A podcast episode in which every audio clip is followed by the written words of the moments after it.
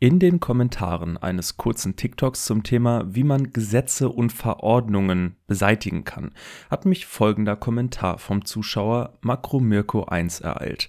Genauso gut hättest du das auf Chinesisch sagen können, da hätte ich ebenso viel verstanden. Deswegen mache ich das TikTok jetzt einfach nochmal auf Chinesisch. Nee, Spaß. Ähm, ich nutze mal jetzt das Feature, dass man auf TikTok 10 Minuten Clips hochladen kann und mache diese Folge sowohl für TikTok als auch für den Podcast. Das heißt, es ist sozusagen dasselbe Audio für beide Plattformen. Und ich erkläre euch hier mal etwas genauer, was eine Verfassungsbeschwerde eigentlich ist und wie man damit gegen Gesetze vorgehen kann. Recht für jeden. Der Podcast, in dem euch ein Juradoktorand rechtliches Wissen für den Alltag mitgibt. Ihr findet das Konzept cool? Dann klickt jetzt auf Folgen, gebt 5 Sterne und erzählt es weiter. Achtung, hier gibt's keine Rechtsberatung. Um das Ganze ein bisschen einfacher zu machen, vereinfache ich den Sachverhalt sozusagen den fiktiven und wir sprechen jetzt nur über Bundesrecht, genauer gesagt über Bundesgesetze. Also wir sprechen nicht über Verordnungen, wobei es da ab und zu Parallelen gibt. Und das Erste, was ich mal erklären muss, ist, dass die Rechtsordnung einen Stufenbau hat, beziehungsweise eine Hierarchie. Rangniedrigeres Recht muss mit Recht höheren Rangs übereinstimmen. Sonst ist es in der Regel jedenfalls nichtig. Und das oberste nationale Recht, was wir in Deutschland kennen, ist unsere Verfassung, also das Grundgesetz. Direkt darunter kommt das Bundesrecht in Form von Bundesgesetzen und darunter kommen Verordnungen. Landesrecht blenden wir jetzt einfach mal aus. Es gibt auch noch anderes Recht, was nicht aus sogenannten abstrakt generellen Normen kommt, also zum Beispiel Gesetze sind abstrakt generell, sondern es gibt auch konkret individuelles Recht, was sich auf bestimmte Leute und bestimmte Sachverhalte nur bezieht. Das sind zum Beispiel Verwaltungsakte, aber auch Urteile und Verträge. Auch damit begründet man Recht. Klar, und die müssen ja auch irgendwie mit dem Rang höheren Recht, also von dem sie abgeleitet sind, übereinstimmen. Zum Beispiel Verträge funktionieren nur, wenn sie mit dem BGB übereinstimmen. Sonst sind sie einfach nur irgendwas dahingekritzeltes oder dahingesagtes. Sie entfalten aber keine Rechtswirkung. Wie gesagt, ganz weit oben in dieser Hierarchie in Deutschland stehen einfaches Bundesrecht und noch darüber das Grundgesetz. Und wenn man jetzt der Meinung ist, dass dieses Bundesrecht verfassungswidrig ist, also mit dem Rang höheren Recht nicht vereinbar ist, dann geht man zum Bundesverfassungsgericht mit einer Verfassungsbeschwerde. Das kann jedermann, so steht es im Gesetz. Und ihr könnt damit theoretisch auch erstmal gegen jedes Gesetz vorgehen, zumindest gegen jedes, was in Kraft getreten ist. Es gibt da ein paar Ausnahmen. Wir machen es jetzt nicht zu kompliziert.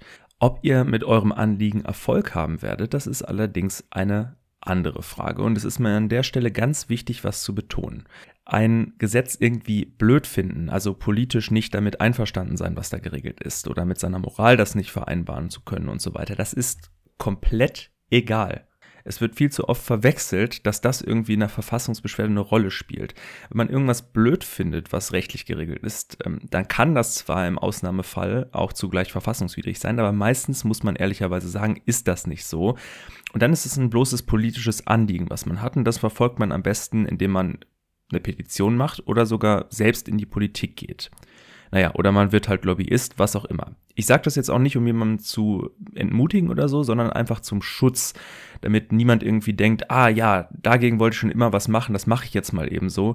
Ganz so leicht ist es halt meistens nicht. Wenn ihr jetzt so eine Verfassungsbeschwerde einreicht, dann muss die, um Erfolg zu haben, zulässig sein und begründet. Im Rahmen der Zulässigkeit guckt sich das Bundesverfassungsgericht erstmal an, ob es sich näher mit dieser Sache überhaupt befassen darf. Also ob ihr zum Beispiel auch beim richtigen Gericht gelandet seid. Also zum Beispiel, wenn ihr eine Willenserklärung für einen Kaufvertrag anfechten wollt, dann ist das Bundesverfassungsgericht natürlich die falsche Adresse.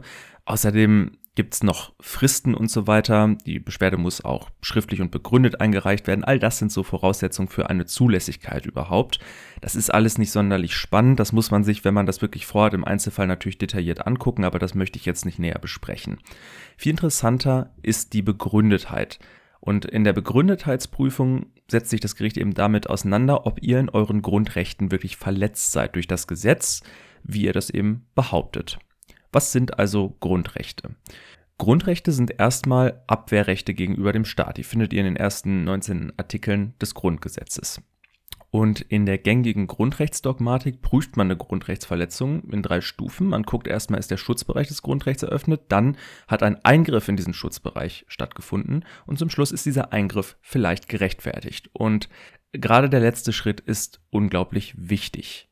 Denn ähm, ein Eingriff erstmal, also irgendeine Einschränkung eines Grundgesetzes, heißt noch nicht, dass das Grundgesetz oder das Grundrecht verletzt ist, sondern das ist ganz normal, das passiert andauernd und das ist auch so vorgesehen. Das ist super wichtig, das zu betonen, weil das viele durcheinander bringen und ich nenne euch mal ein Beispiel. Es gibt ein Grundrecht auf Leben und körperliche Unversehrtheit, Artikel 2 Absatz 2 Satz 1.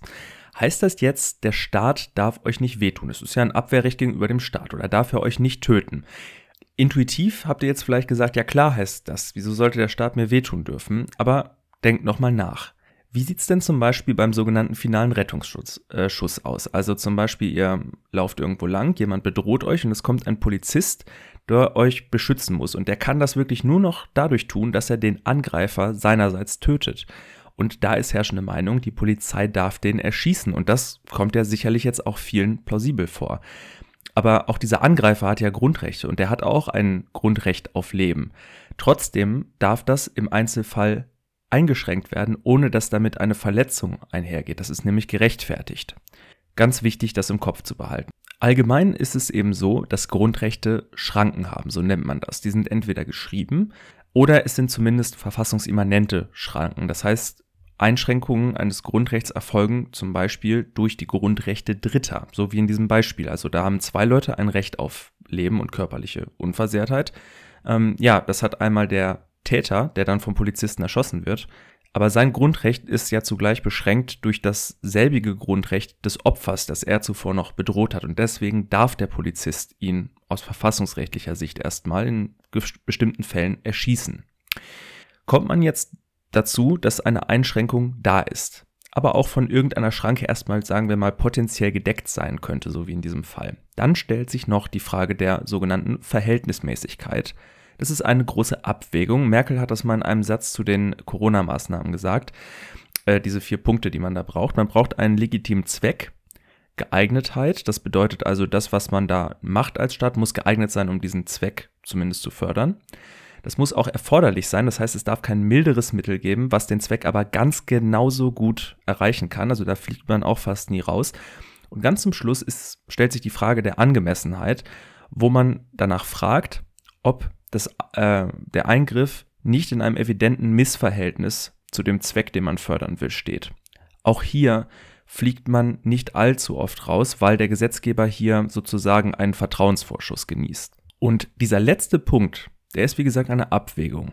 Das nennt man auch Dezision, was da stattfindet. Das ist im Grunde wirklich Macht, die dann dem Entscheider, also in dem Fall dem Bundesverfassungsgericht, zugesprochen wird. Und ähm, sozusagen auch in gewisser Weise Willkür, jetzt nicht im negativen Wortsinne, es geht halt nicht anders. Irgendwer muss so wertungsbedürftige Begriffe ausfüllen und eine Wertung treffen. Und das tut in dem Fall Kraft seiner Expertise das Bundesverfassungsgericht. Und da ist dann natürlich ein Einfallstor für Wertungen des Entscheiders. Und in gewisser Weise wird man nicht verneinen können, dass da auch persönliche politische Präferenzen einfließen. Und deshalb ist es auch so, dass in gewissen Situationen man sicherlich sagen kann, dass eine andere Lösung rechtlich theoretisch vertretbar ist, aber politisch recht vorhersehbar ist, wie das Bundesverfassungsgericht entscheiden wird. Das soll aber auch nicht heißen, dass das Bundesverfassungsgericht da einfach nur Mist macht und seine persönlichen Wertungen irgendwo einfließen lässt. Das ist ein notwendiger Schritt in diesem Prozess. Das darf man einfach nicht vergessen. Am Ende ist es so, das Grundgesetz enthält eigentlich wenig Text dafür, wie tragfähig es ist. Da steckt also viel dahinter, äh, hinter wenigen Worten. Unter anderem sollte man, um sich wirklich mal so einer Verfassungsbeschwerde anzunehmen, sehr viel bundesverfassungsgerichtliche Rechtsprechung kennen. Ich rate also dringend von Verfassungsbeschwerden auf eigene Faust ab, ohne anwaltliche Unterstützung, allein wegen der Zeitverschwendung. Ich hoffe, das war jetzt etwas verständlicher in diesen zehn Minuten, was eine Verfassungsbeschwerde ist, worauf man grob achten muss, was da eigentlich stattfindet. Und wenn ihr noch Fragen habt, wisst ihr ja, wie ihr mich erreichen könnt. Falls ihr das hier auf TikTok seht und deshalb nicht mehr in den Genuss meines grandiosen Outros kommt, folgt doch bitte meiner Seite, erzählt Freunden und Familien davon und hört auch gerne mal in den Podcast rein. Der heißt Recht für jeden, den gibt es überall, wo es Podcasts gibt. Einfach danach suchen.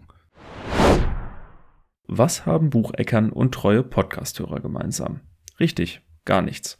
Bucheckern sind stachelig und für Menschen ungenießbar, Treue Podcast-Hörer klicken spätestens jetzt auf Folgen, geben 5 Sterne und erzählen Freunden und Familie von dieser wahren Perle unter den Podcasts. In den Show Notes gelangt ihr über meinen Linktree auf meine Instagram- und TikTok-Seite, wo es immer einen Post zum Diskutieren über die aktuelle Folge, viele weitere Jurafakten und die Möglichkeit gibt, mir Nachrichten mit Kritik oder Themenvorschlägen zu schicken. Ich hoffe, wir sehen und hören uns. Möge das Recht mit euch sein.